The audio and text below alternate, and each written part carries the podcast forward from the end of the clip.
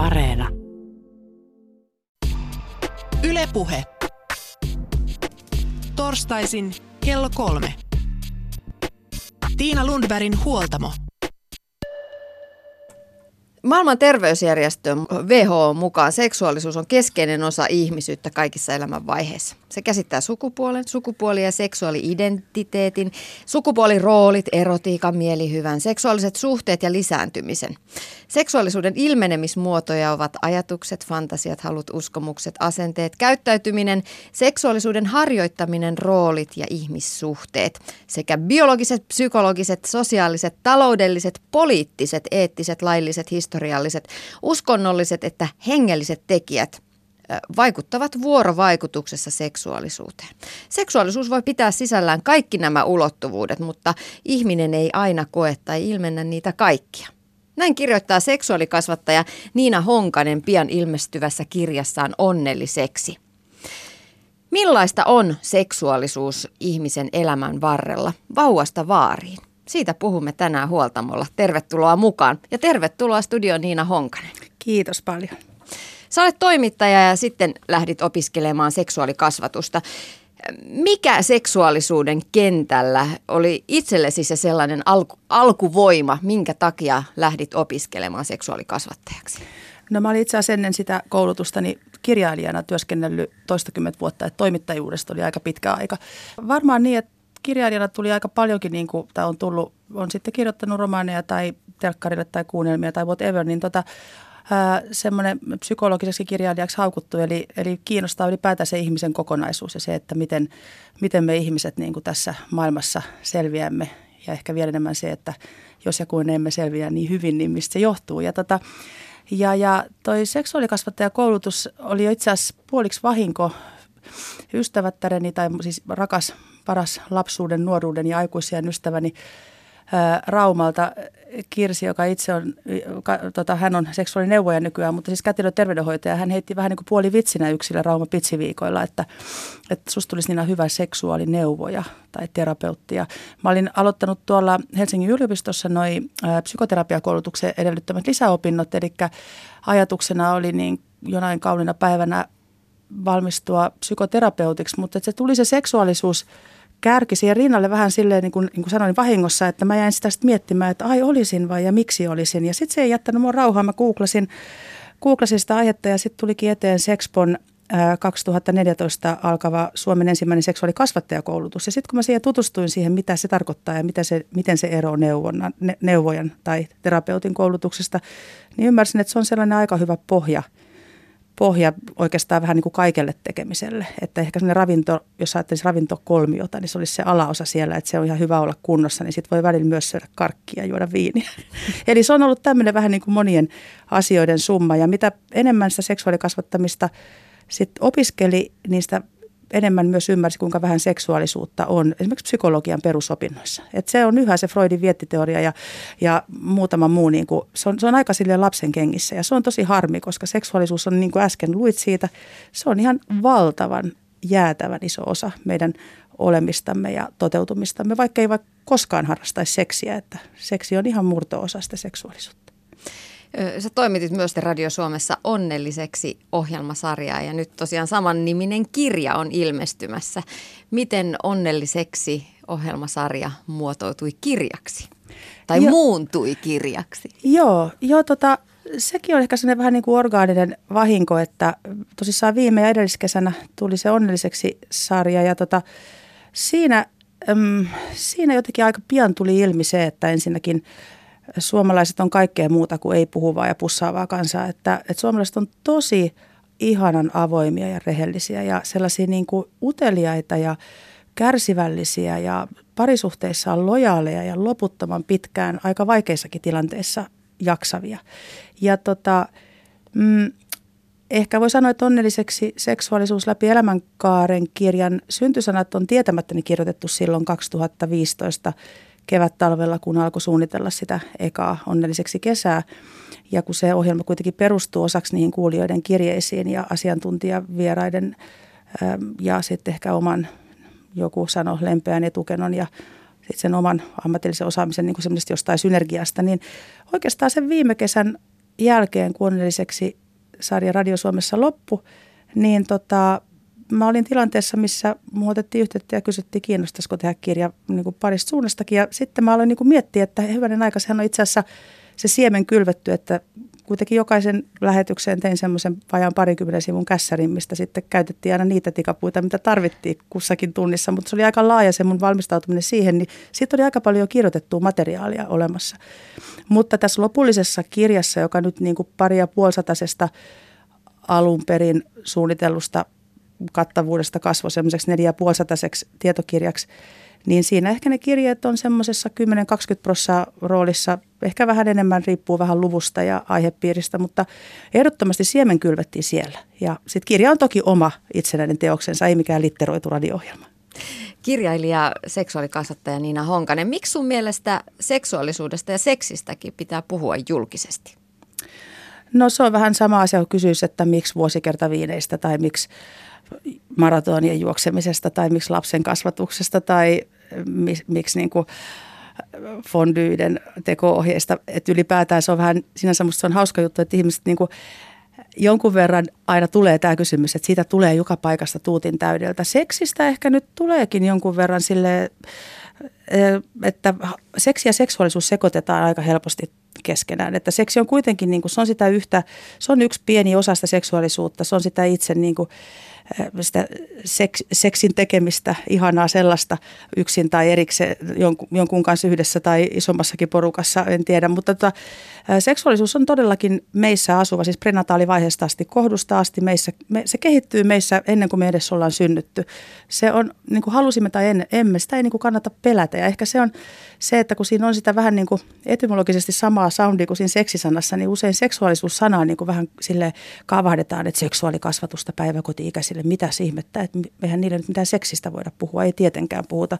Siellä puhutaan omista rajoista ja millainen on hyvä kaveri ja niin päin pois, mutta Mä voisin sanoa näin, että jos sellainen kaunis päivä tulee, että ei seksuaalisuudesta enää tarvitse puhua, niin sitten meillä on ideaali maailma. Se on ihan mahtavaa. Niin olisi, olisi ihanaa, että näin olisi, mutta se, kyllä se on ihan hyvä puhua niinkin tärkeästä meissä toteutuvasta asiasta, varsinkin kun monilla on ihan turhaan syyllisyyttä ja häpeää, mitä omaan seksuaalisuuteen liittyy, niin sitä suuremmalla syyllä kannattaa puhua. No mitä sä luulet, miksi jotkut ihmiset kokee vaikeana ja ahdistavana sen, että seksuaalisuudesta puhutaan, puhutaan nyt näin vaikka radiossa ihan? No mä missään nimessä nyt haluan niin syyttävää katsetta uskontojen suuntaan kääntää, mutta toki siinä joku väärinymmärrys on jossain kohtaa niin kuin tapahtunut kulttuurihistoriallisesti ja uskonnollishistoriallisesti, että, että siitä seksistä ja seksuaalisuudesta on tehty sellainen, että Eeva söi omenan tai joku otti sen vastaan tai ojensi ja annettu sellainen niin kuin synnin käsite sen maailman yhden kauneimman asian päälle ja toteutumisen kohdan, ihmisyyden toteutumisen kohdan päälle, niin, tota, niin kyllä se sieltä, ei siellä hirveän kauaa aikaa, kun päiväkodeissa piti pitää kädet päiväunilla peiton päällä ja, ja semmoinen niin kuin hyvin normaaleiden tai norma, normaali sana nyt jos se pitäisi ampua alas, mutta hyvin itsestäänselviä ja luonnollisten niin kuin asioiden, jotka meidän ihmisyyteen liittyy, niin niiden niin kuin vuosisatojen ajan jonkunnäköinen tuomitseminen ja jopa kieltäminen. Ja naisten seksuaalisuus oli jossain kohtaa, on kiistelty, onko orgasmia ja, ja naiset sai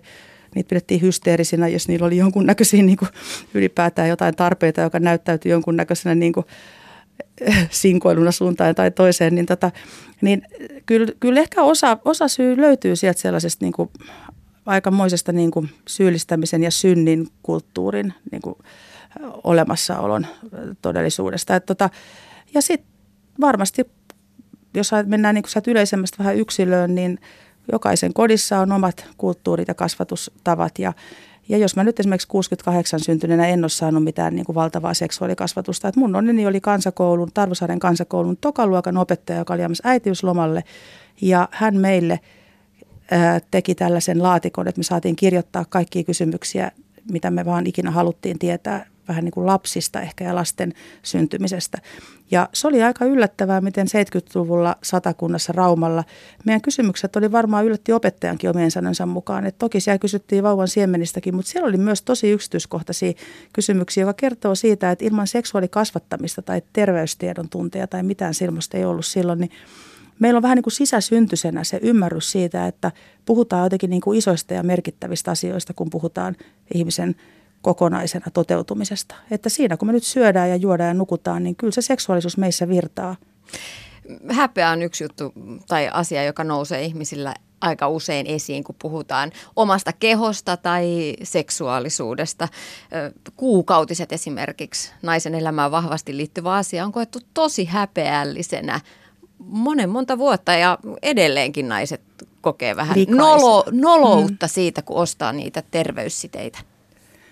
Joo, voi että täytyisi toivoa, että sellaiseen, sellaiseen kohtaan ei enää kovin moni joutuisi. Ja mä luulen, että meitä niin kuin nuoremmat sukupolvet, niin ne ei enää hirveästi, se on tulee ilmi tuolla kouluvierailuilla, että käy sitten niin kuin yläkouluissa tai lukio- ja ammattioppilaitoksissa, niin kyllä siellä niin kuin mennään rohkeasti ostaa kondomit ja, ja terveyssiteet. Mutta se on totta, että me ollaan varmaan vielä sitä sukupolvea ja moni nuori sanookin noilla vierailuilla, että pitäkää meidän vanhemmille – 60-70, jopa 80-luvulla syntyneille vanhemmille, koska 80-luvun alussa syntyneet, niin niillähän nehän on jo kolme vitosi, mitä ne on, niin, tota, niin se on, meillä on tällainen niin kuin, joku, että seksuaalisuuteen, se tulee just siitä äsken mainitsemasta niin, kuin hyvin kaukaa historiasta olevista syistä, että onhan nyt tuolla erilaisissa uskonnollisissa teksteissä niin kuin todetaan, että nainen on likainen, kun silloin kuukausi, sitä ei saa, sen kanssa ei saa olla samassa tilassa tai tai tota, saatikka, että silloin saisi seksiä harrastaa tai muuta, että eihän ne nyt ihan niin kuin taikaiskusta lähde. Ja täytyy muistaa, että me eletään maassa, jossa nyt niin kuin kehtaa mennä jo ostamaan niitä siteitä ja kondomeja ja liukuvoiteita ja vibraattoreita halutessaan, mutta ei se nyt ole mikään niin kuin semmoinen seksuaalioikeudet ei toteudu kaikkialla maailmassa, ei, ei todellakaan. Ja, ja siinäkin on yksi vastaus kysymykseen, miksi näistä asioista kannattaa puhua. Niin kauan pitää puhua perusoikeuksista, joihin seksuaalioikeudet kuuluu, kun ne ei kaikkialla toteudu. Jos puhutaan vielä Niina hetki näistä vaietuista asioista, niin naisen elämässä nimenomaan, niin vaihdevuodet on sitten seuraava. Että jos ne kuukautisten alkaminen oli sellainen uhaa, tilanne, niin eipä niistä vaihdevuosistakaan juurikaan lauleskella tuolla lauluja. Joo, Heli Heino on kirjoittanut tämän Venuksen vuosikirjan ja hän kertoo siinä ja on kertonut monissa haastatteluissa, että yhä esimerkiksi työporukassa, joka ei ole kuitenkaan mikään uskonnollinen yhteisö tai joku muu, vaan ihan semmoisia niin tutkinnon omaavia ihmisiä, jotka tota, kuulemma kahvihuoneessa säikähtää, kun hän ottaa puheeksi vaihdevuosioireet. Että, ja nyt puhutaan vuodesta 2017, että, että se, on, se on mielenkiintoinen juttu. Mulla on siis ystäväporukka, enempää nyt nimeämättä, mutta siis naisia kymmenisen kappaletta me tavataan pari kertaa vuodessa ja mä huomasin, me ollaan tunnettu yli 30 vuotta ja me tiedetään toistemme elämästä kaikki mahdollinen, niin, niin tuli tilanne, missä niin kuin ihan sellainen viaton kysymys, joka osaksi ehkä liittyy varmaan onnelleksi ohjelman tekemiseen. Et mä halusin vähän silleen niin kuin researchia ystäväpiirissä, että kelläs jo on ja jos on, niin millaisia oireita, niin, niin tota, kyllä joku koki niin kuin tosi ahdistavaksi sen keskustelun. Että vaihdevuosi asia, joko ajatellaan niin, että mä en halua, että mulle niitä tulee tai ei, ne ei tule, jos mä en ajattele niitä. Mitä ne oireet sitten onkaan, on ne nyt sitten, että päämärkänä niin kun, kun kävelee kaksi askelta tai ei saa nukuttua kunnolla tai tulee mielialavaihteluita tai sitten jotain niin kuin ihan vähän isompiakin mahdollisia niin kuin yhdyntävaikeuksia, kun on niin rutikuiva tai mitä tahansa. Kaikille ei tule mitään, mutta joillekin tulee. Ja se on musta aika hauska juttu, kun miehilläkin on siis niin sanottuja vaihdevuosioireita, joista ei kauheasti puhuta ja testosteronitaso voi laskea ja tulee erilaista, erilaista kiukkusuutta, mutta sen, naisten vaihdevuosioireet on jotenkin tikun päässä, että ne jo valmiiksi menkojen aikana tai sitä ennen PMS-oireiset kiukkuset naiset, niin sitten niillä on vielä ne vaihdevuodet tulossa. Ja no, että, se, ihan, että naisilla on vähän sellainen niin rooli, että silloin on aina joku tommonen, niin että jos ei se ole raskaana imetä tai PMS, niin sitten on ne vaihdevuodet, että otan niistä naisista nyt selvää. Niin kyllä mun niin kuin näkemyksen mukaan, että jos niin kuin asioista puhuttaisiin aika niin kuin jotenkin – itsestään selvinä, ei, niin, ei tarvitse niin nostaa tikun päähän, mutta ei tarvitse myöskään piilottaa, niin ehkä myös ne tietyt myytit niin kuin lähtisi pois ja kaatuisi ennen kuin niitä on ehditty rakentaa. Että, että vuodet on vain yksi osa elämää ja siis mä tämän ikäisenä, vajaa 50-vuotiaana, ensi vuonna 50 täyttävänä naisena, niin jo itseni ja sitten niin kuin ystävieni kautta näin, että ei se nyt mikään ihan järjettömän mystinen kummallinen asia ole häpeästä hetki vielä. Nautintohan on tosiaan koettu hyvinkin häpeälliseksi, varsinkin naisen nautinto. Joidenkin oppien mukaan vielä 1900-luvun alkupuolella opetettiin ja uskottiin, että naisella ei todellakaan ole mitään halua. Ja sitten toisaalta, että mies menee vaan niiden halujensa ja himojensa, viettiensä viemänä ja naisen tulee toppuutella näitä miehen haluja.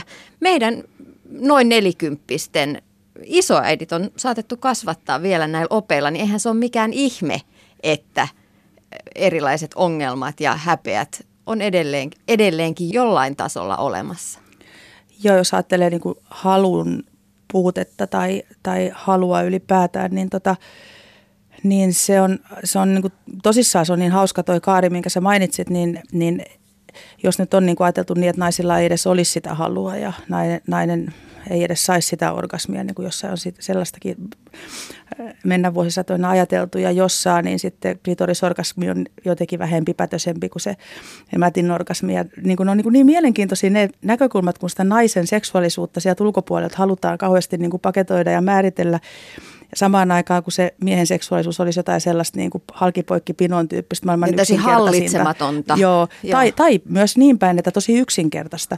Miehetkin – sekä onneksi ohjelman että niin kuin tekemieni, kirjaa varten tekemieni lisähaastatteluiden ja kaikkien artikkeleiden, mitä on lukenut tätä kirjaa varten tai ohjelmaa varten tässä niin kuin mennä vuosina perusteella, niin kyllä miehetkin kokee halun puutetta. Ei mies ole mikään sellainen kone, joka niin kuin automaattisesti syttyy, niin kuin, varsinkin sitten kun tulee pikkasenkaan ikää ja niin kuin on jotain muutakin, kaikki aivotoiminta ja, ja tota, mukaan toiminta ei ole vain niin jalkojen välissä, vaan että alkaa niin kuin olla vähän laajemmin nähdä niin kuin maailmaa ja tulee pelkoja ja voi tulla jotain itsetunto kysymyksiä ja ihmiset eroaa ja tapaa uusia ihmisiä vanhemmalla kielellä. Niin se, se että se halun puute ylipäätään siihen naiseuteen kauheasti niin kuin vain yksilitteisesti liitetään, niin se kannattaa jo ampua alas. Ja tai toivottavasti tässä sanotaan se tai tuodaan se esiin. Ja, ja se, ehkä se häpeä sitten tai syyllisyys siitä, että se seksi ylipäätään, että siinä on jotain semmoista, että siihen liittyy vallankäytön elementtejä. Ja toki niin kuin miehet fyysisesti vahvempana pääsääntöisesti, niin siihen on liitetty, että sodan käynnissä voidaan niin kuin niinkin karmeita asioita tehdä kuin raiskata ihmisiä ja muuta. Että, se, että, että siihen seksuaalisuuteen tai seksiin niin liitetään myös tämmöinen ihan niin kuin rangaistuksen ja jopa tämmöinen niin kuin sotauhrien niin kuin ajatus ja tällainen, että nyt, nyt laitetaan niin kuin tämä kansa vinoon pinoon lopullisesti niin kuin häpäsemällä tä, tälläkin tavalla. Että se, että ylipäätään seksi ja häpäisy niin kuin on saman jonkun tai sulkujen sisällä. Ja, ja se, että sanoit, että meidän vanhemmat ja äidit tai naispuoliset on niin kuin saanut jopa sen kasvatuksen, että mä muistan 50-luvulla painettu kirja, jossa neuvottiin, että ei kannata heti, kun mies, niin kuin, että miehelle ei kannata jotenkin antaa sellaista kuvaa, että on jotenkin edes aviomiehelle, että on jotenkin sinut sen seksuaalisuuden kanssa niin, että sitä voi niin kuin ihan milloin tahansa huvittaa, että kannattaa pitää se mies vähän silleen niin kuin varpaillaan, että, että, että katsotaan sitten milloin saat. Eli silloin mennään jo sitten taas siinä vallankäytön toiselle puolelle, että se nainen käyttää sellaista valtaa, että, että, että keskustellaan jo suunnilleen niin kuin, että kotityöt ja seksi ja uusi keittiö tai, tai tota, etelänmatka alkaa olla niin kuin saman lausekkeen sisällä, että et silloin ollaan vähän niin kuin väärillä vesillä ja silloin kannattaa ehkä istahtaa muutenkin alas ja käydä vähän sellaista niin kuin keskustelua ensin itsensä ja kyllä sitten ehkä mahdollisen puolisonsa kanssa, että miksi ylipäätään seksi tai seksuaalisuus tai siinä tapahtuvat asiat, niin miksi ne, niin kuin, miksi ne yhdistetään, miksi ne on tällaisia kaupankäynnin tai jonkun tällaisen annan kova enkö, enkö anna, että, että eihän seksuaalisuuden tai seksin harjoittamisen pitäisi olla keneltäkään pois – Sehän pitäisi olla iloinen asia ja, ja onnellinen ja kaunis ja nautinnollinen asia. Mutta jos puhutaan häpeä, häpeän vaikutuksista seksuaalisuuteen, niin oikeastaan pitäisi puhua kasvatuskulttuurista, keskustelukulttuurista, kiintymyssuhteista niin edelleen. Ihminen, joka on saanut kokea vauvasta asti olevansa arvostettu, rakastettu, halattu ja niin edelleen, niin ei, eihän silloin koe häpeää. No nyt sä pääsit mun lempiaiheeseen, eli toi, toihan on se punainen lanka, mikä mulla tuossa onnelliseksi seksuaalisuus läpi elämänkaaren kirjassa on, että toi koko siis seksuaalisuuden ilmentyminen ja sen kanssa eläminen, niin kyllä se musta ponnistaa sieltä kiintymyssuuden historiasta. Ja toki meillä on sitten ne omat temperamenttipiirteet, joiden kanssa me synnytään ja, ja osa niistä on tietyt vaan vääjäämättömiä, että mikään sosiaalinen ympäristö ei tiettyjä temperamenttipiirteitä meissä välttämättä pysty latistamaan tai päinvastoin nostamaan, jos niitä ei ole. Ja se, että ollaanko me tultu nähdyksi ja kuulluksi ja kosketetuksi aluksi pienenä, että ollaanko me saatu sellaista niin kuin sensitiivistä vuorovaikutusta sen ensisijaisen hoitajan kanssa, että on se sitten isä, äiti tai joku muu ihminen, että tota, ihminen tarvitsee, se tarvii, sitä ihmistä, ihminen on ansainnut saada katseen itseään kohti ja, ja saada se katseen toivottavasti sellaisena, että sä oot ihan hyvä ja sä riität. Ja, ja jos sitä katsetta ei tuu, niin kyllä siinä herää paljon kysymyksiä. Ja kyllä ne kysymykset aika nopeasti peilaantuu. Ne kääntyy itseä kohti ja sieltä peilistä katsotaan vikoja ja sieltä sisäisestä omasta toteutumisesta. Se kaikki, mitä suusta tulee ulos, kuulostaa tyhmältä tai oman vartalon kuva ja, ja, ja fyysinen kokemus omasta itsestään voi olla niin kuin tosi niin sanotusti niin kuin vääränlainen ja eikä ollenkaan se, mikä se oikeasti on. Ja tulee omakuvahäiriöitä, ja, mutta se ei ole epätoivon paikka. Onneksi nykyään saa aika hyvääkin apua. Tosi monessa kohtaa elämänkaarta se on mahdollista. Ei koskaan myöstä. Ylepuhe. Tiina Lundbergin huoltamo. Huoltamolla vieraana on kirjailija seksuaalikasvattaja Niina Honkanen. Puhutaan sitten seksuaalisuudesta elämän eri vaiheissa. Kasvatuskulttuuri tässä on jo mainittu. Lapsuudessa silloin luodaan pohja hyvinvoivalle ja terveelle ihmiselle. Miten seksuaalikasvatus pitäisi hoitaa pienten lasten kanssa, alle kouluikäisten kanssa? No seksuaalikasvatus ylipäänsä pitäisi hoitaa niin, että sitä on läpi elämänkaaren päiväkoti-ikäisestä ihan sinne. Mäkin käyn tuolla ikäihmisten palvelukeskuksissa pitämässä tällaisia sessioita ihmisille, jotka ovat pikkulapsia olleet sodan aikana. Että tota, et, et seksuaalikasvatus toivottavasti tulee olemaan osana opetussuunnitelmaa, toivottavasti seuraavassa OPSissa. Itse on ollut ilo käydä muun muassa niin kuin opetushallituksen suuntaan Kristiina Kaihari ja kollegoinsa kanssa tästä aiheesta keskustelua ja me pidetään sitä dialogia yllä ja mietitään erilaisia tapoja, mihin sitä seksuaalikasvatusta saisi pikkukakkosesta. Jos vaikka nyt Yleisradiossa kuollaan, niin on aivan, olisi aivan loistava loistava foorumi, semmoinen viimeisiä yhtenäiskulttuurin kehtoja, mitä melkein kaikki lapset vielä katsoo, vaikka on Netflixit ja muut, tai ainakin toivottavasti katsoo. Ja, ja, ja Ruotsissahan oli Snippana Snoppen just niin, tässä so, joku vuosi niin sitten. Niin oli, se on ihan loistava. Se on ihan loistava. Pimppi ja Pippeli tanssii Joo. iloisesti käsikädessä. Kannattaa muuten googlata, jos tota, tai, no, tai siis mennä katsomaan, se on ihan mahtavaa. Pikkukakkosen mahdollista vastaavaa odotellessa. Ja seksuaalikasvattaminen on ihan ehdottomasti, se on niin kuin se ykkösvastaus niin kuin tähän oikeastaan tosi moneen kysymykseen, mitä tässä alkupuoliskolla sä kysyit, että, että sen, sen kattava, kiihkoton, ihana, avoin, lempeässä etukenossa annettu seksuaalikasvatus, niin ihan iästä riippumatta varmasti – se, se murtaa niin monia tabuja. Lapset ja nuoret on tosi avoimia oman itsensä kanssa, kunnes heistä niin kuin jollain eri tavoin sitten onnistutaan amputoimaan joku semmoinen luonnollinen ihana kiinnostus siihen, että millaisia me ollaan ja kuka sä oot ja, ja miten tässä olisi niin kuin kiva elää tätä elämää sille, että olisi niin kuin mahdollisimman mukavaa eikä ahdistavaa, pelottavaa tai mitä nyt ikinä päiväkodissa, niin kuin tuossa aiemmin sanoin, niin se on tietynlaista, että siinä keskitytään vähän, mietitään, että missä on niin kuin just se pimppi ja pippeli ja missä on itse kun on käynyt päiväkodeissa, niin se on ihana huomata, että tukistussanaa ei tunnista lähes kukaan enää, kun laitetaan kortteja esimerkiksi niin kuin heidän itsensä piirtämien niin kuin kehon ääriviivojen sisälle tai päälle, niin, niin halaus ja pussaus ja tämmöiset kyllä niin kuin tiedetään, että ei niitä lapsia onneksi kai Suomessa enää kovasti fyysisesti kuriteta, mutta se on niin kuin sen tyyppistä, että millainen on just se kiva kaveri, miten haluat itse tulla kohdelluksi, niin sit sitä kautta voi miettiä, että miten voisi itse olla kiva toiselle. Ja sitten opetetaan tai puhutaan, keskustellaan niistä rajoista, että mitä rajoja voi ylittää ja mitä ei. Ja alakouluikäisten kanssa sitten mennään vähän niin kuin syvemmälle ja siellä ollaan kosketusnäytteen villissä maailmassa siinä mielessä, joka on myös niin kuin aivan ihana maailma, mutta sieltä tulee myös kaikkea sellaista, mikä herättää paljon kysymyksiä. Ja kun itse en ole mikään tämmöinen, niin kuin, en halua niin kuin jotenkin demonisoida jotain pornoa, että se on ihan kauheata, että se on sellaista niin kuin kukkahattu tätimeininkiä kyllä se, että jos, jos siihen ottaa jonkun sen nollatoleranssiin, koska se on fakta, että lähestulkoon jokainen ihminen on jossain kohtaa elämäänsä varmasti tekemisissä myös niin kuin pornon kanssa jossain muodossa. Ja parempi on ennemminkin antaa hyvää seksuaalikasvatusta kertoo, mistä siinä on kyse, mihin tarpeeseen se on tehty. Muistuttaa, että se on yhtä lailla niin kuin viihdettä omanlaistaan kuin vaikka joku Bondit tai missä niin Possible-leffat. Että ei tai kukaan, Harry Potter. Harry Potter, että mm. ei kukaan kuvittele, että niitä asioita, mitä niissä leffoissa tehdään, että ne olisi niin kuin toteutettavissa tässä meidän peruselämässä. Kukaan ei osaa kiivetä hämähäkkimiehen lailla 80-kerroksen talon seinää pitkin ja sitten hypätä palavaan helikopteriin ja suudella siinä välissä vielä jotain niin kuin naispääosan näyttelijää ja hypätä sitten niin kuin kuolematta johonkin yhteen pieneen suihkulähteeseen sadasta metristä. Et sama juttu, että porno on asia, jota, jota tulee jonka äärelle pääsee helposti ja kaikki ne on myös leikattu ja käsikirjoitettu ja kuvattu ja jopa ihmisetkin on leikattu. Että, että tota, se ymmärrys siitä, niin se jo poistaa. Nuoret haluaa tosi paljon puhua pornosta, niin on paljon kysymyksiä siitä. Heillä on häpeä ja syyllisyyttä siitä, että käykö se katsomassa sitä liikaa ja, ja mistä sen tietää, käyttääkö liikaa pornoa, onko niin kuin jopa riippuvainen siitä. Ja tämän tyyppisistä asioista, jos ei saa vastauksia, sä, sä jäät yksin niiden pohdintojen kanssa ja sitten se on helposti sellaista vähän henkseleitä paukuttelevaa kavereiden kanssa joskus se keskustelu, että siitä puuttuu ehkä tietty rauha ja sellainen niin kuin ymmärrys vähän laajemmasta kokonaisuudesta. Että seksuaalikasvattaminen on ehdottomasti, se on se ykkösasia, että jos mä sitä ravintokolmio tarjosin, että jos se siellä se leveä pohja on kunnossa, niin sitten tarvitaan sen keskiver, kapenevan kolmio, niin sitten seksuaalineuvontaa ehkä siinä niin kuin keskiverran. Ja sitten siellä kärjessä on se seksuaaliterapian tarve. Mitä, mitä parempi seksuaalikasvatus on, niin sitä vähemmän tarvitaan niin sanotusti kriisi, hätä ja muuta apua. Kun on saatu oikeita ja asiallisia ja lempeitä vastauksia niihin kaikkiin kysymyksiin, joita seksuaalisuuteen liittyy, niin tarpeeksi ajoissa. No Niina Honkanen, mitä sä vastaisit sitten sille lapselle, joka tulee kysyä, että miten se vauvan siemen sinne äidin mahaan meni?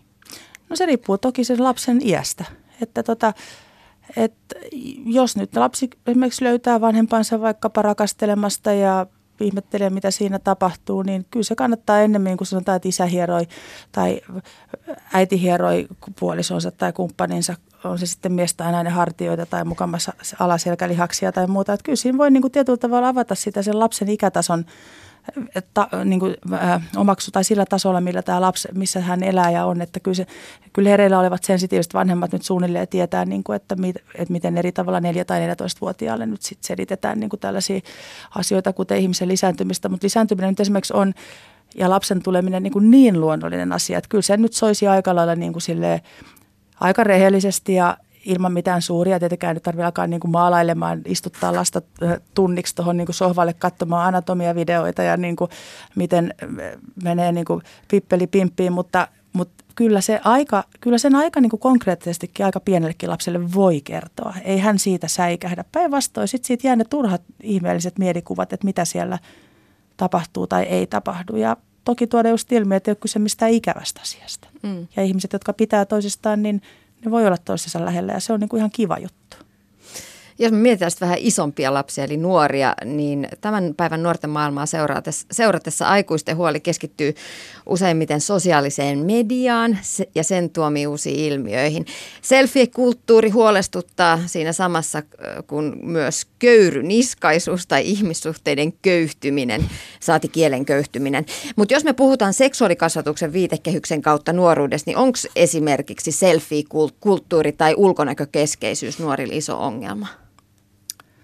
Oi voi, tämä on, tää on tosi, tosi vaarallinen aihe mulle, kun mä oon tämmöinen vähän tämmöinen siinä mielessä kukkahattu täti, että toi tekniikan vyöryminen niin kuin kaikkialle, niin se on ollut vähän semmoinen, että mä itsekin sen kanssa vähän ihmeissä, että itse Facebookissa vasta pari vuotta olleena huomaan, kuinka helposti se vie mukanaan, kuinka helppo sitten yhtäkkiä huom- on huomata, että siellä sitten niin kuin postailee ja päivittelee kaiken näköisiä asioita.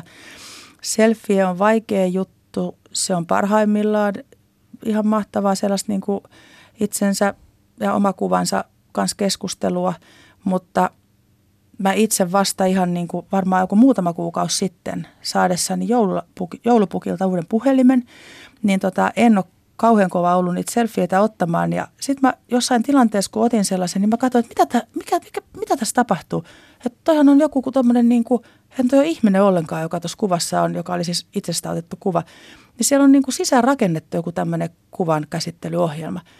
Ja mä ajattelin, että ei hemmetti, että tämähän on niin kuin aika raju juttu, että ei ole mikään ihme, että ihmiset alkaa tykätä katella itsestään niitä kuvia, koska onhan se nyt, kun 50 tippuu 30 vuotta niin kuin yhdellä napsauksella pois. Ja, että tota, ehkä tämä on nyt sitten mediakasvatuksen paikka. Et siinä, toki se nyt käy jonkunnäköistä dialogia seksuaalisuudenkin kanssa, mutta tällainen niin kuin ulkonäköpaine, joka nyt niin kuin tulee sieltä sun täältä, eikä tietenkään nyt niin kuin vähennä tällainen, tällainen jatkuva valokuvien ottaminen, niin sitä, niin niin siinä puhutaan aika jo, siinä ollaan jo aika, aika lailla niin kuin aika syvällisten asioiden kanssa itse asiassa, vaikka se on hyvin pintaa, niin se on se, että josta, jostain syystä se peili on jäänyt saamatta.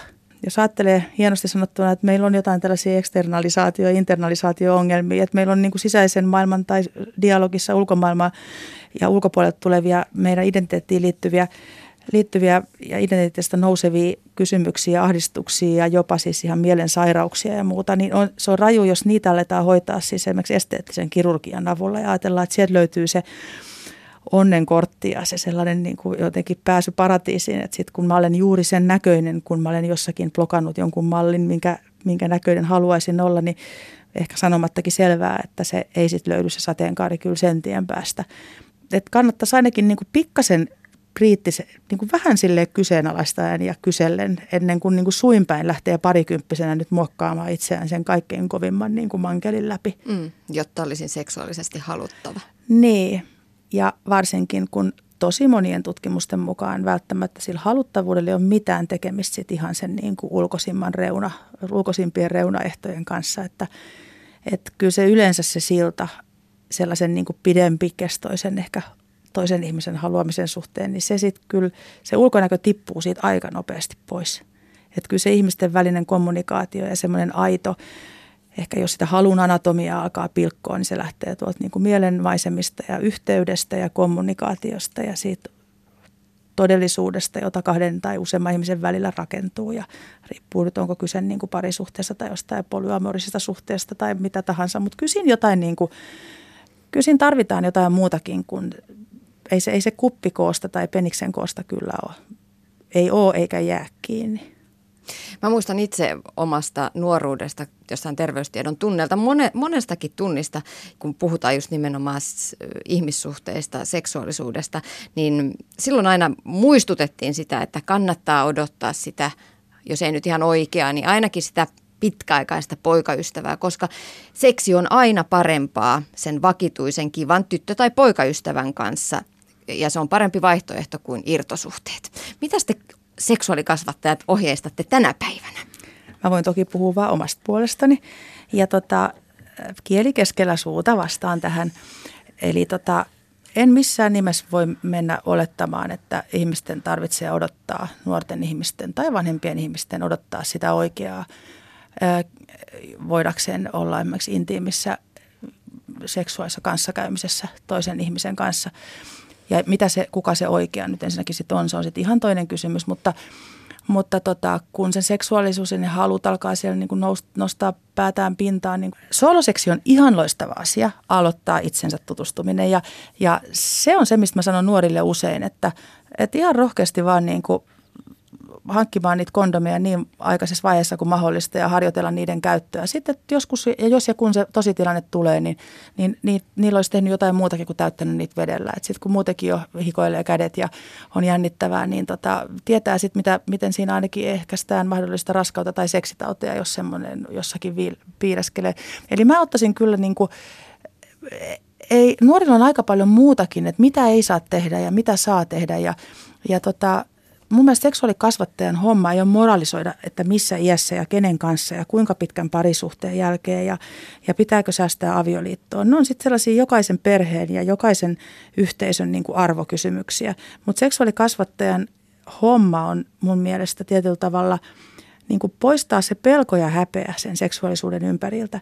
Ja muistuttaa, että, että niin kauan kuin – ehkä sanotaan niin, että niin kauan kuin pelottaa enemmän kuin haluttaa tai jännittää enemmän kuin haluttaa, niin sitten kannattaa vielä odottaa. Mutta sitten jos oikeasti haluttaa enemmän kuin ei haluta, niin kyllä silloin varmaan ollaan jo sitten tekemisissä, niin kuin ollaan semmoisessa kohdassa sitä omaa kehitystä, että jos siinä on ihminen, johon luottaa, joka on samassa todellisuudessa – ja on, on siinä vasta ihminen, jonka kohdalla tietää, että vaikka olisi jo mennyt, on jo peitoalla alasti, on vielä oikeus sanoa ei, en mä halukkaan, ei olekaan kiva juttu, nyt alkoikin tulee ihan hirveä olo, ei tämä olekaan, tämä on liikaa liian nopeasti.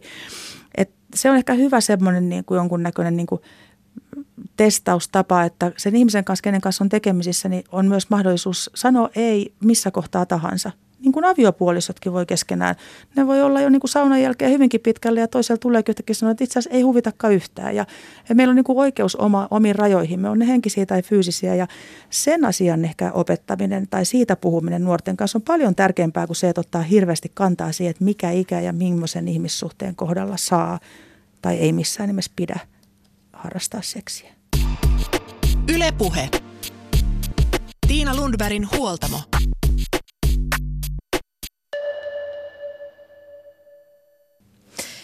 Huoltamolla vieraana tänään on kirjailija ja seksuaalikasvattaja Niina Honkanen. Nuoresta sitten kasvetaan aikuiseksi ja sitten elämä vie. Toiset perustavat perheen, toiset jäävät tahtomattaan tai omasta tahdostaan lapsettomeksi. Mm, lapsettomuus, se on iso kriisi ihmisen elämässä, varsinkin jos lasta kovasti haluaa. Kuinka paljon se voi sitten vaikuttaa jopa seksuaalisuuteen? No seksielämään se ainakin voi vaikuttaa. Että siihen ihan niin kuin ehkä ydinseksuaalisuuteen, niin jos ensin mietitään sitä seksuaali- seksielämää, niin sillä tavalla se esimerkiksi ihan ihmisten kertoman mukaan, ja esimerkiksi ihmisten, joita mä oon haastatellut tai tuli kirjeitä sinne onnelliseksi ohjelmaan, niin, niin silloin jos seksistä tulee kovin suorituskeskeistä ja siinä on kuumemittarit ja siinä on kaikki niin kuin läsnä ja erilaiset ovulaation niin kuin odottamiskohdat, niin, niin tota, siinä voi kyllä ja moni mies kokee sen itse asiassa yllättävänkin niin kuin raskaaksi kohdaksi, jos se jatkuu tosi pitkään. Puhumattakaan nyt tietenkin nainen, joka on siinä niin kuin aikamoisenkin niin kuin vielä hormonimyrskyjenkin kanssa sitten sen, niiden ovulaatioidensa kanssa. Mutta et, kyllähän varmaan, kun meissä on aika, aika vahvana, osassa meistä se biologinen vietti saada niitä lapsia ja jatkaa sitä, lisääntyä, jatkaa sukua, jos puhutaan tämmöisiin biologisin termein, niin, tota, niin kyllähän se voi niin kuin aika nopeastikin niin kuin nousta semmoiseksi – koko parisuhteen vähän niin kuin ykkösasiaksi, että, että siinä ei enää ihan kauheasti tehdä yhtään matkasuunnitelmaa tai yhtään niin kylän kutsumispäätöstä ilman, että mietitään, että osuuko tämä semmoiseen kohtaan. Aletaan miettiä, että pitäisikö lopettaa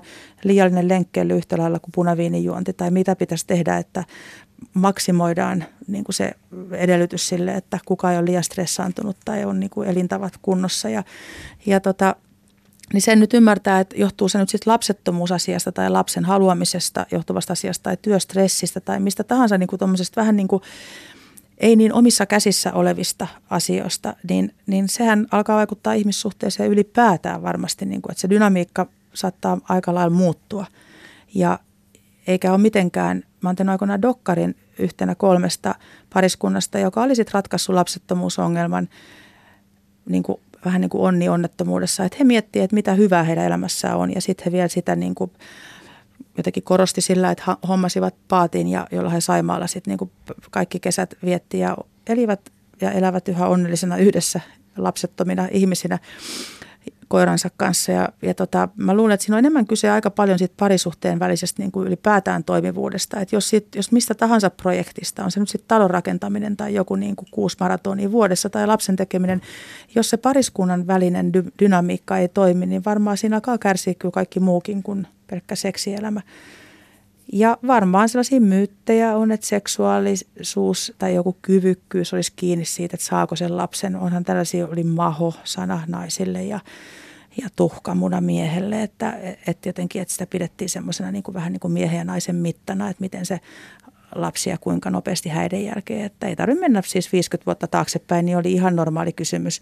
Ei tarvitse mennä kovinkaan kauankaan taaksepäin, kun pari on ollut tietyn ajan yhdessä, niin niitä aletaan katsoa tietyllä silmällä, että koska kohan niitä lapsia alkaa tulla, varsinkin jos on menty vaikka naimisiin. Niin sitä, että on meihin sellaiset tietyt kulttuurilliset niin kuin itsestäänselvyydet vähän niin kuin tatuoitu tuohon meidän niin kuin ylä, yläpuolelle roikkumaan. Ja siksi on ihan hyvä, että on nykyään niin kuin nuori polvi rohkeasti vaikka sanoa, että mä en esimerkiksi ole ajatellut ollenkaan, että me tullaan hankkimaan ikinä lapsia. Että ei se ole mikään itsestäänselvyys. Ei kaikki ole tällaisia, niin kuin, että tekee kolmella vuosikymmenellä lapsia tasaisen tappavasti niin kuin 18-42-vuotiaana niin kuin koko hedelmällisen iän. Näin sanoi siis kirjailija, seksuaalikasvattaja Niina Honkanen, jolla todellakin on lapsia neljällä eli eri vuosikymmenellä. No sitten kun lapsia siunaantuu tai jos niitä siunaantuu, niin kyllähän sekin kriisin paikka on, koska no se on naisen kropalle iso muutos, eikä mikään parin viikon projekti, vaan sehän kestää raskaus, synnytys, imetys, pitkään ja se muuttaa hormonitasopainoa ja niin edespäin. Millaisia ohjeita antaisit vauvaa suunnitteleville tai vauva arkea eläville, jotka pohtii seksielämäänsä? No mä varmaan yhtä aikaa antaisin ohjeita, älkää miettikö liikaa asioita. Ei kannata liikaa pelätä sellaistakin sellaista niin kuin aika normaalia, tai äh, normaali, mä, mä koko ajan itse syyllistyn sen sanan käyttöön, mutta sanotaanko semmoista aika niin kuin luonnollista asiaa kuin lapsen tuleminen, että – että omat kaksi vanhinta poikaa on syntynyt tilanteeseen, missä oli niin kuin huonekaluja, oli kaksi baarituolia sänky ja syötiin niin kuin lakanalla lattialla. Että ei se nyt ne, se niin kuin ne materiaaliset, taloudelliset ää, jotenkin ympäröivät olosuhteet, niin ei, ne, ei se varmaan niin kuin onnellisuuskerrointa vähentänyt lapsilla. Et, et joskus ehkä vähän liikaakin pohditaan sitä, että milloin se lapsi voi tulla. Mutta, ja varsinkin kun puhutaan materiaalisista asioista, onko varaa ostaa sitä, tätä ja tota. Se, mikä sitten jää turhankin vähälle pohdinnalle, on ehkä se sellainen niin kuin rehellinen ja rohkea, kuvainnollisesti ja itse asiassa kirjaimesti alasistuminen ja semmoinen niin kuin ehkä toisiltaan ja itseltään kysyminen, että onko toi ihminen sellainen ihminen, kehen mä luotan oikeastaan vähän niin kuin oman elämäni lisäksi, niin tämän pienen ihmisen elämän hänen käsiinsä, koska siitähän sitten on jollain tasolla kysymys silloin, kun vaikka ei nyt eletä enää missään luolamiesajassa, että ei se ole niin, että siellä niin kuin vaimo on luolassa ja pitää tulta yllä, että ei tule villieläimiä siinä aikana, kun toinen osapuoli on metsästämässä leijonaa. Mutta on siinä kuitenkin tietynlaisia sellaisia elementtejä, että, että, että kyllä siinä raskausajassa nimimerkillä neljä kertaa sen kokeneena, niin kyllähän siinä nyt tiettyjä niin kuin realiteetteja tulee, vaikka voisi vois kuinka hyvin. Ja, ja, ja tota, ei, ihan jo liittyen työn tekemiseen ja muuta, että, että siitä on vähän, vähän aikaa niin kuin out tietyistä asioista. Ja, ja tota, puhumattakaan, jos vaikkapa niin kuin siinä on jotain komplikaatioita ja, ja eihän kaikki lapset synny myöskään ihan niin kuin täysin samanlaisena tähän maailmaan. Voi olla erilaisia sairauksia ja, ja erilaisia raskauttavia asioita, mitkä tietyllä tavalla tekee tekee sit siitä elämästä pienen lapsen kanssa, joka muutenkin on täysin avuton ja aikuisten armoilla oleva ihminen. Ja ennen kaikkea kannattaa muistaa niin kuin emotionaalisesti heidän armoillaan. Eli kun, me siellä, kun se vauva siellä kasvaa, niin kannattaa miettiä, että onko meidän suhde sellainen, että se ei kasva esimerkiksi niin, että siellä koko ajan joku huutaa puolin tai toisin kurkkusuorana toisilleen ja, ja puhumattakaan jostain niin kuin kaltoinkohtelusta, on se sitten henkistä tai fyysistä. Siinä puhutaan stressihormoneiden erittämisestä ja se on suorassa yhteydessä sikiön kehitykseen ja, ja, ja siihen, että minkälaisen, niin kuin, minkälaisena olentona sieltä sitten se vauva syntyy niiden kahden vanhemman luokse. Täällä pitäisi olla niin kuin semmoinen kansalaistaidon niin kuin aine koulussa, jossa Ruotsissa on tämmöinen niin kuin elämänhallinta, joka pitää sisällään myös seksuaalikasvattamisen, mutta se pitää myös niin kuin taloudenhallintaa, mutta se pitää tällaista ihmissuhdetaito niin kuin laajemmin puhutaan sellaisen, että mitä se on, mitä tarkoittaa, puhutaan kiintymyssuhteista ja siitä, että mä ehkä semmoista niin kuin toivoisin, että, että sen tyyppistä keskustelua olisi ennen lasten ja äitiysneuvoloiden ja, ja että, että semmoinen, niin kuin, että perheneuvola ei olisi paikka, mihin mennään, kun katastrofit on niin kuin yllä ja eropaperit on sisällä, vaan että olisi joku semmoinen paikka, missä saisi sellaista niin kuin alkeellista tietoa siitä, että miksi, miksi me esimerkiksi käyttäydytään jollakin tavalla ja, ja ymmärrystä just kiintymyssuhdehistoriasta, että – joku saattaa katella aina ulos ikkunasta, kun sille jutellaan, koska se ei ole tottunut siihen, että sitä katsotaan kohti. Tai toinen saattaa olla hyvinkin niin kuin vaativa tarpeidensa kanssa, koska on ollut vaikka tosi epävarmojen olosuhteiden niin kuin keskellä pienenä. Että tämmöisten asioiden ymmärtäminen ja pohtii ehkä vähän sitä enemmän kuin että onko mahdollisuus ostaa uudet bukapuuvaunut ja onko mahdollisuus lapselle oma huone tuossa ja kuinka iso asunto tarvitaan, että tähän voi kaksi lasta hankkia. Yksiönkin mahtuu neljä ihmistä nimimerkillä kokemusta on ihan hyvin, mutta niin kuin kyllä se henkinen niin kuin tila on se, mitä kannattaa pohtia. Mitä se, minkä verran siellä on niin kuin aidosti ilmaa ja sellaista aitoa ymmärrystä ja mahdollisuutta dialogia, arvostusta ja kohtaamista ja kuulemista. Onko noin ne konstit myös, millä pidetään huolta sit siitä parisuhdeseksistä? Arvostus, kuuntelu, läsnäolo?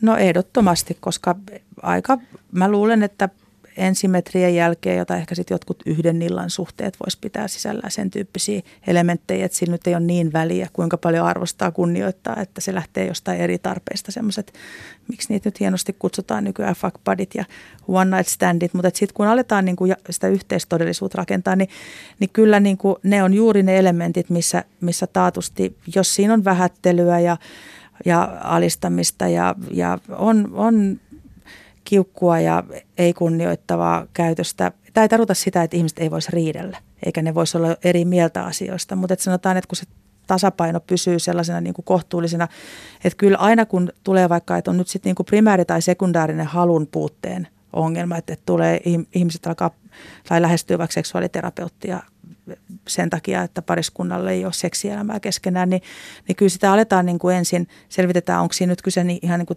primääristä ongelmasta, mutta jos se on sekundaarinen halun puute, joka tu, on niin kuin tullut elämäntilanteiden tai jonkun niin kuin sen parisuhteen aikana ensin ollut asiat ihan hyvin, niin kyllä se ensin aletaan niin kuin selvittää just sitä, että onko siinä parisuhteessa mahdollisesti jotain sellaisia elementtejä, jotka johtaa siihen, että ei oikeasti halua enää sitä toista ihmistä.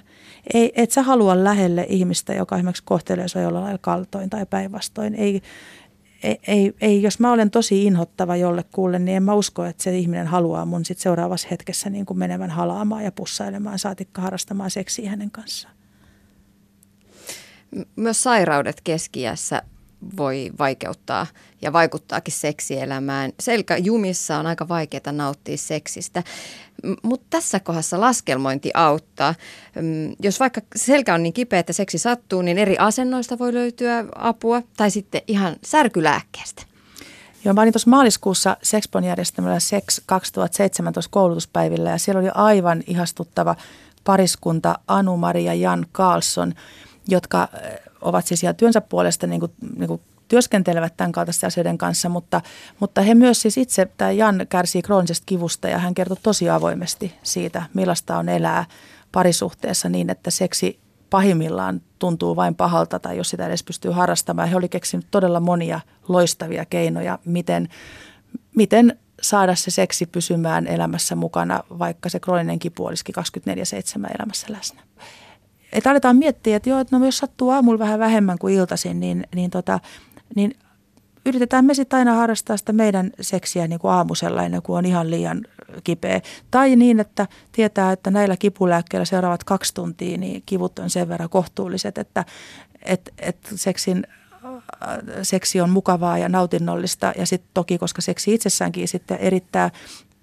erilaisia mielihyvähormoneja, niin jopa sitten parhaimmillaan siitä tulee tällainen vähän win-win situation, että kun löytää sen, sen kohdan vuorokaudesta jolloin, tai viikosta, jolloin toista ei ihan niin paljon satu, niin sitten se saattaa myös poistaa niitä kipuja, se mahdollinen nautinnon aiheuttama, aiheuttamat mielihyvähormonit, että että kyllä siinä niin kuin mielikuvitus on vaan rajana siinä kohtaa, kun on niitä erilaisia elämän haasteita. Että on sitten tosissaan se pikkulapsiarki, niin jonkunnäköinen pieni itsekkyys, että lapsia, lapsia voi laittaa hoitoonkin, ne ei mene siitä rikkiä, ne voi joskus olla niin kuin mahdollisesti yönkin poissa. Ja jos on jotain sairauksia tai ikä tuo mukana rankat syöpähoidot, mitä tahansa, niin, niin jälleen kerran, jos on terveydenhuollon sisällä kattavaa seksuaalineuvontaa, niin voi saada sellaisia työkaluja, että se ei välttämättä tarvitse aina näyttäytyä niin kuin seksielämän loppumisena, vaikka voisi, voi olla niin kuin aika kovastikin sairas. Ja sitten kun ikää tulee lisää, niin sitten meitä kohtaa vanhuus. Onko seksi vanhain kodissa ok, Niina Honkanen? Ihana. Joku nyt heti kun hyppäsi tasajalkaa tuolla jossakin, että vanhuussana on pannassa, että pitää puhua ikäihmisistä. Tähän on aina tämmöinen, niin kuin näitä tämmöisiä korrektiuskysymyksiä, että onko seniori vai vanha vai, vai ikäihminen. Mutta jos nyt puhutaan sitten niin elämänkaaren siitä, niin kuin sieltä janan vähän sieltä loppupäästä, niin, niin tota, No toivottavasti seksi ei ole pannassa ennen kuin on heittänyt kupin nurkkaa, että aistillisuushan on meissä, että vaikka kuinka ei olisi enää mahdollisuutta niin kuin harrastaa seksiä tismalleen samalla tavalla kuin kolme, neli, viisikymppisenä, kaksikymppisenä tai nuorempana ylipäätään, niin niin jos aloitetaan miehistä, niin joku erektiokeskeisyys voisi ehkä, sen voisi heittää muutenkin vähän niin kuin nurkkaan, että, että jos puhutaan heterosuhteista, niin niin aika moni nainen tietää, että, että se suur, tietynlainen kohta sitä seksuaalista nautintoa, niin se ei välttämättä tarvitse sitä yhdyttää ollenkaan. Että, että siinä niin kuin, sekin on sellainen asia, mistä puhutaan aika vähän yhä, että, että erektio-ongelmista kärsiville miehille ja parisuhteille tai pariskunnille niin kuin lohdun sana, että toki ymmärrän, että mies itse kärsii siitä, että ei saa erektiota, koska varmasti orgasmi on vahvempi ja muuta, jos se tulee erektiossa tai monen mukaan on, mutta että ihan sen niin kuin par- naisen esimerkiksi nautinnon kannalta niin ei välttämättä ollenkaan oleellinen asia. Ja, ja ylipäätään jos ajatellaan, että iho on ihmisen suurin sukupuoli, eli niin kuin aivojen jälkeen, joka on toisiksi suurin ja sitten tullaan näihin niin kuin pienempiin yksityiskohtiin, jotka missään nimessä nyt mitätöin niin kuin tämän vaikka erektion tai klitoriksen tai minkä tahansa niin kuin fyysisen intiimin alueen kiihottavuuden lisäämisen niin kuin, tai mikä, mikä merkitys on, on erilaisilla, erilaisten alueiden kiihottamisella, mutta semmoinen niin kuin taas se laajempi, että kun ikä tulee ja tulee erilaisia rajoitteita ja ei ehkä kroppa toimi enää niin eikä tiettyihin asentoihin pääse ja muuta, niin, niin se on se lähellä olo ja se sellainen niin kuin, että seksuaalisuus pitää sisällään, se on hyvin aistillinen asia ja hyvin sellainen niin kuin kokonaisvaltainen asia. Et ei siitä todellakaan ole välttämättä, niin kuin, se ei ole yhtä suuruusmerkis ollenkaan yhdynnän kanssa, että et, et ihmiset voi niin kuin saada orgasmeja ihan sillä, että ne koskettaa toisiaan ja on, on lähekkäin ja, ja jopa siis puhumalla keskenään. Ja, ja tota, kyllä niin kuin voisi ideaalimaailmassa jälleen kerran, jos olisi, jos olisi sitä seksuaalikasvatusta opetussuunnitelmassa tunti viikossa – Ihan jo siitä syystä, että aika harva vieläkään muistaa, milloin oppi geometria alkeet, mutta varmasti muistetaan ensin suudelma, niin se ehkä kertoo sen seksuaalisuuden merkityksestä. Niin yhtä lailla siellä niin kuin janan siellä toisessa päässä, niin, niin annettaisiin mahdollisuus siihen, että ihmiset saa iästä riippumatta ainakin niin kuin teoriassa mahdollisuuden harrastaa seksiä, joko sooloseksiä tai mahdollisen samassa palvelutalossa olevan kumppaninsa kanssa. Ja, ja tota, se ei ole rahakysymys, se on hirveän pitkälle asennekysymys. Ja tämä sama pätee vammaisten seksuaalioikeuksien toteutumiseen, että, että eräs 66 syntynyt koko elämänsä tietyllä tavalla aika lailla avustettavassa tilanteessa elänyt vammainen ihminen muistutti erässä kynnysärryn tilaisuudessa, että että se vammaisiin esimerkiksi suhtautuminen ja varsinkin ikääntyneisiin vammaisiin, ja puhumattakaan nyt sitten ylipäätään, niin kuin, että ihan kun se seksuaalisuus olisi joku, se on joku yksi kohta elämässä, jossa sitä on, ja sitä ennen tai sen jälkeen sitä ei ole. Niin, niin kun se suhtautuminen on sellainen, että ethän sä vessaankaan mitään ovea tarvii, että verho riittää, kun sä oot vammainen, joka käy siellä verhon takana vaan pissalla ja kakalla ja sitten sut tullaan pesemään ja vaihtamaan se vaippa. Et kun se saattaa olla se vessa esimerkiksi se ainut paikka, missä hän saa olla koskaan yksin ja kun esimerkiksi fyysisesti terveet. Ei välttämättä, en mä itseäni vois, en mene niin kuin väittämään, että olisin kaikin puolin yhtään terveempi niin kuin kukaan muu, mutta sanotaan, että mä pystyn juoksemaan ja käymään vaikka halutessani zumpassa tai pyöräilemässä tai eh, uimassa, mutta esimerkiksi ihminen, joka on liikuntavammainen, ei pääse purkamaan edes fyysistä energiansa millään tavalla. Ja voi olla, että, että seksuaalienergian purkamiseen on niin kuin jopa isompi tarve kuin niillä, jotka päästään, mä nyt tästä fillarilla sitten lähetyksen jälkeen, kohti kotia ja saan niin kuin purkaa, saan endorfiinia jo siitä, että mä saan liikkua.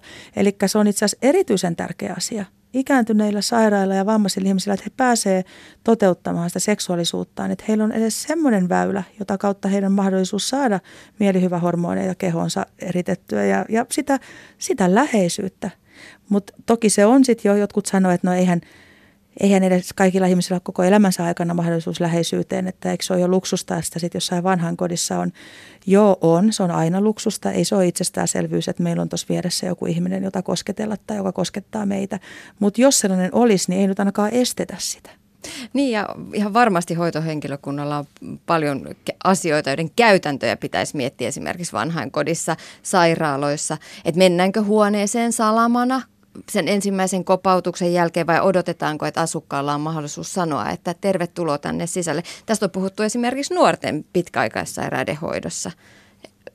Et ajatella siinä tilanteessa, jossa ihmisellä on vaikka syöpä, niin kyllä se sooloseksi saattaa lohduttaa jonkun verran. Joo, ja se voi lohduttaa aika paljonkin. Ja jos sä makaat sängyssä esimerkiksi, niin kun sulla on jalka vedossa tai sä oot tosissaan niin tosi rankkojen syöpähoitojen takia, niin sulle ei ole kovin iso se sun elintila, niin ihan oikeasti se on niin kuin itse asiassa ihan poikkeuksellisen niin kuin merkittävä yksi, yksi sellainen elämällinen kohta, missä voi nauttia ja, ja hetkeksi unohtaa ne kivut. Ja, ja puhumattakaan kun ajattelee mielen seksuaalisuus, joka, joka, sun, joka meidän jokaisella on niin kuin lahjana meidän päämme sisällä ja meidän niin kuin mielikuvituksessamme ja, ja fantasioissamme, niin sillähän on ihan niin kuin vielä ainutlaatuinen niin kuin mahdollisuus niin kuin tavalla lähtee elämään ihan omiin sfääreihinsä silloin, kun on vaikkapa niin kuin yksin jossakin tilassa koko ajan. Ja sitten jos se niin kuin jotenkin tukahdutetaan, annetaan ymmärtää, että se on ihan niin kuin täysin poikkeuksellista, että semmoisessa tilanteessa olisi jotain seksuaalisia haluja, niin sitten siellä tulee päälle vielä sen sairauden, kivun tai muiden niin kuin vammojen lisäksi niin häpeä ja syyllisyys siitä